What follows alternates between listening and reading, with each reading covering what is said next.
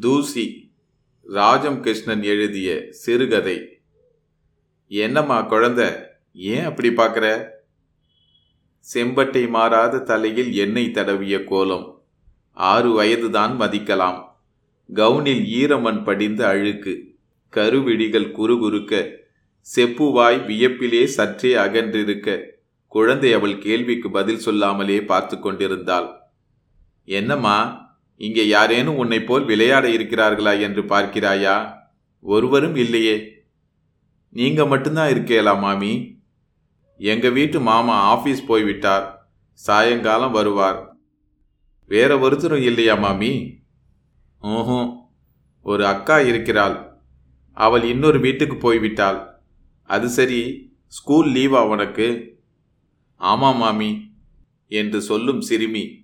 பின்புறம் கைகளை கோத்தபடி அவ்வளவு ஆச்சரியத்துடன் நோக்க அவள் முகத்தில் அப்படி என்ன இருக்கிறது? உள்ளவாமா? இங்கே வெயில். தயங்கி தயங்கி படியேறி வாசல் வராந்தா பெஞ்சில் உட்கார்ந்தாள் குழந்தை. உன் பேர் என்னம்மா? பேபி மாமி அப்பா மட்டும் சுந்தரான்னு கூப்பிடுவார். ஓஹோ. இதோ சந்து தெரியறது பாருங்கோ. அதற்குள் தான் எங்க வீடு. அவள் காட்டிய சந்துக்கு நேராக இருந்த குழாயடி காய்ந்து கிடந்தது. குடங்கள் மட்டும் ஒன்றிரண்டு வந்து காத்து கிடந்தன. மாமி என்னம்மா? நீங்க என்ன கோபிச்சுக்க மாட்டேலே. பெரியவாளையெல்லாம் அப்படி கேட்கக்கூடாதுன்னு அப்பா சொல்லுவார். இருந்தாலும் கேட்குறேன். உங்க பேர் சுந்தராம்பா தானே? இந்த கேள்வி அவளுக்கு எதிர்பாராததாக இருந்தாலும் சமாளித்து கொண்டாள். அப்படி என்று யாரம்மா சொன்னது பேபி? எங்கள் வீட்டிலேயே உங்களை மாதிரியே அச்சா ஒரு பொம்மை பண்ணி வச்சிருக்கார் எங்கள் அப்பா. நான் மைதிலியெல்லாம் பிறக்கிறதுக்கு முன்னையே அந்த பொம்மை பேர் கூட சுந்தராம்பான்னு அப்பா சொல்லுவார். நீ சொல்றது ஒன்று எனக்கு புரியலையே குழந்தை. மாமி எங்கள் அப்பா எல்லார் போலையும் இல்லை. நிஜ மனுஷா மாதிரியே பொம்மை பண்ணுவார். பெரிய பெரிய பொம்மை. நீங்கள் அங்கே பார்க்கில் வச்சிருக்கிற காந்தி சிலை பார்த்துருக்கேளா இல்லையேம்மா. அது எங்கள் அப்பா செஞ்சது தான் நான் ஒன்றாம் கிளாஸ் படிக்கும்போது பண்ணினார். பாஸ்கர் பாரிஸ் தெரியுமா மாமி? தெரியாதேம்மா. நைஸாக இருக்கும். அதாலே மேலே பூசி அழகாக பண்ணுவார். அது மாதிரி உங்களை மாதிரியே அச்சா பண்ணி வச்சிருக்கார். உங்கள் பேர் சுந்தராம்பா தானே? உங்கள் அப்பாவை நான் பார்த்ததே இல்லையே. நீ யாரையோ சொல்கிறாய். உனக்கு அக்கா அண்ணா எல்லாம் உண்டா? மைத்திலி இந்த வழியாக தான் ஹிந்தி கிளாஸுக்கு போவா. அவள் ஒன்பதாவது படிக்கிறா. அப்புறம் ராஜா அண்ணா அவன் ஃபெயில் ஆயிட்டான்.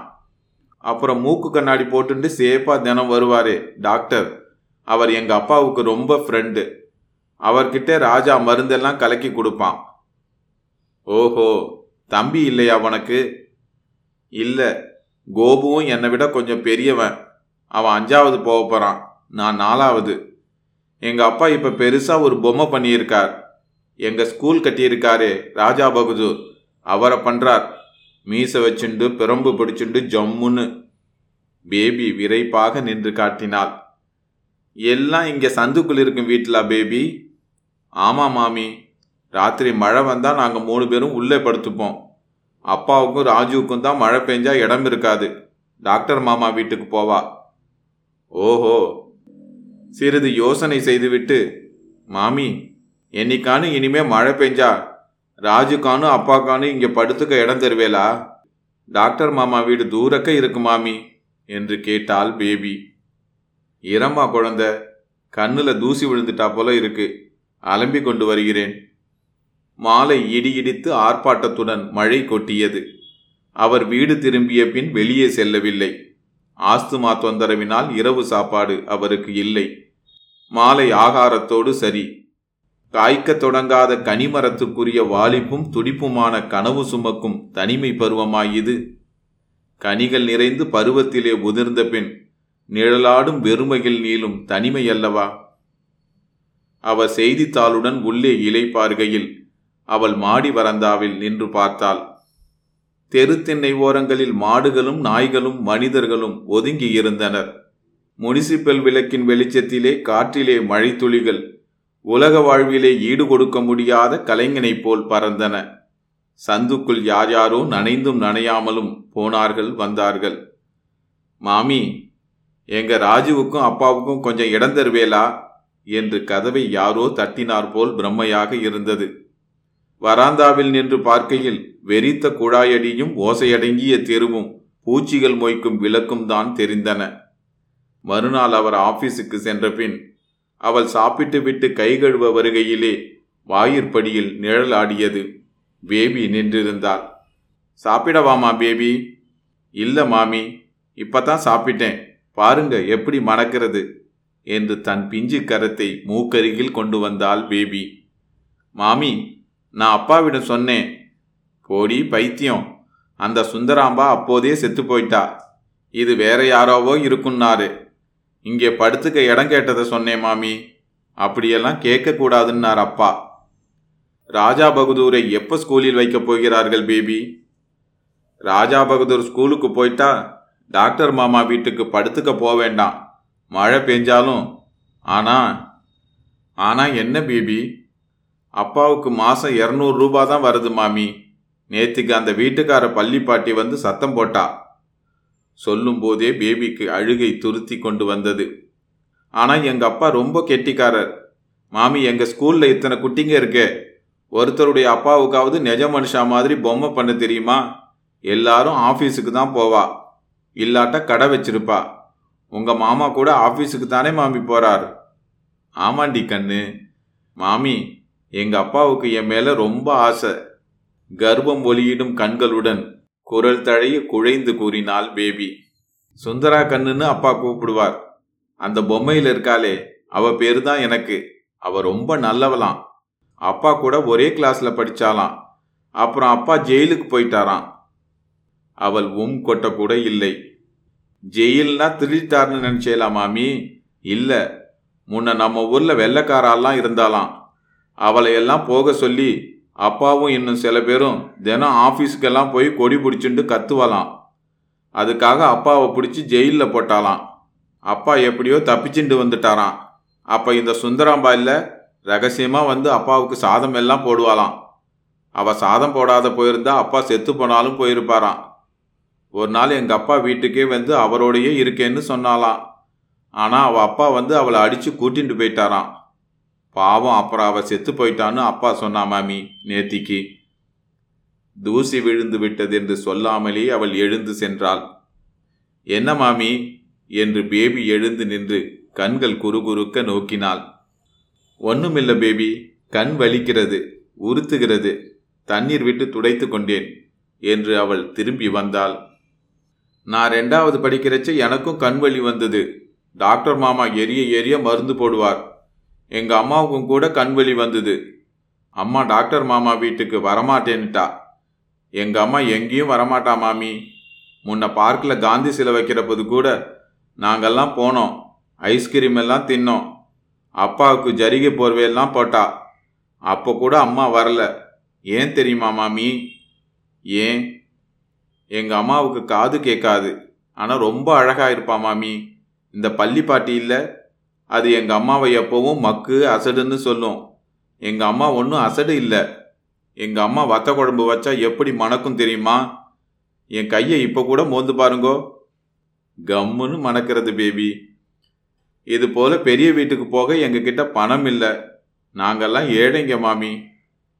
பொடி அசடு. நீங்களன்றும் ஏழை இல்லை. பின்ன ஏழை இல்லாட்டா பள்ளிப்பாட்டி வந்து கொடக்கூலி கொடுக்கலன்னு கத்துமா? அப்பா எப்போவாவது தான் பொம்மை பண்ணுவார். டாக்டர் மாமா வந்து பொம்மை பண்ணுன்னு சத்தம் போடுவார். அப்போவும் அப்பா பேசாமையே இருப்பார். ஏன்? நல்ல வாழை இல்லாட்டா சாமியை பண்ணா தான் அழகாக இருக்குமா?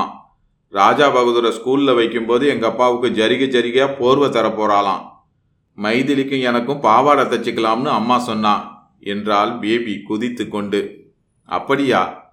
ஆமாம் மாமி. நீங்கள் எங்கள் வீட்டுக்கு வந்து பாருங்க மாமி. வரமாட்டேலா? வரேன் பேபி. வாங்க பேபி வந்து தினமும் சொல்லும். உங்கள் வீட்டிலேயே தினம் பழமும் பச்சனமும் தின்று ஸ்கூல் லீவில் வெயிலிலும் அலையாமல் குண்டாகிவிட்டது. சொன்னது பேபியின் அம்மாதான். சிரிக்கும் இதழ்கள் கேடா செவிகளின் கிளேசமில்லாத பார்வை. நுழைந்ததும் ஒரு நாலடி சதுரம். ஒட்டி ஓர் இருட்டறை இருக்கும் வாயில் தெரிந்தது. பிறகு நீலவாட்டில் இரண்டடி அகலம் உள்ள திறந்த முற்றம். அதை அடுத்து ஒட்டு தாழ்வார சமையலறை அதற்கு பின் உள்ள சுமாரான கூடம். அங்கே கம்பீரமாக எழும்பியிருந்த ஓர் உயிர் சிற்பம் அதை வடித்தவனின் பெருமைக்கு சான்று கூறிக்கொண்டிருந்தது அதே கூடத்தின் ஒரு மூலையில் கழுத்தளவோடு ஒரு பீடத்தில் இருந்த சிறிய அளவு சிற்பம் ஒன்றும் அவள் கண்களில் படாமல் இல்லை. பத்தாம் தேதி வாக்கில் வார்ப்படத்துக்கு போயிடும்.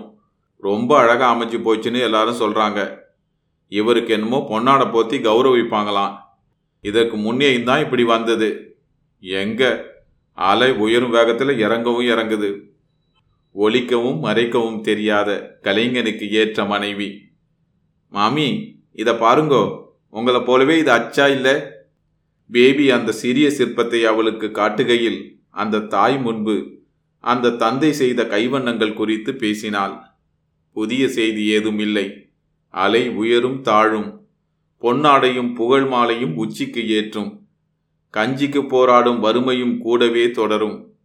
கலை வாழ்வாகிய சத்திய வேட்கைக்கும் அன்றாட உலகில் பேர் சொல்லும் பண வாழ்வாகிய பொய் வேட்கைக்கும் எப்போதும் உண்டாகும் மோதல்கள். துளிர் வெற்றிலை பாக்கு கைகளில் கசங்க அவள் வீடு திரும்பி உள்ளே சென்ற உடனேயே வாசலில் கார் வந்துவிட்டது.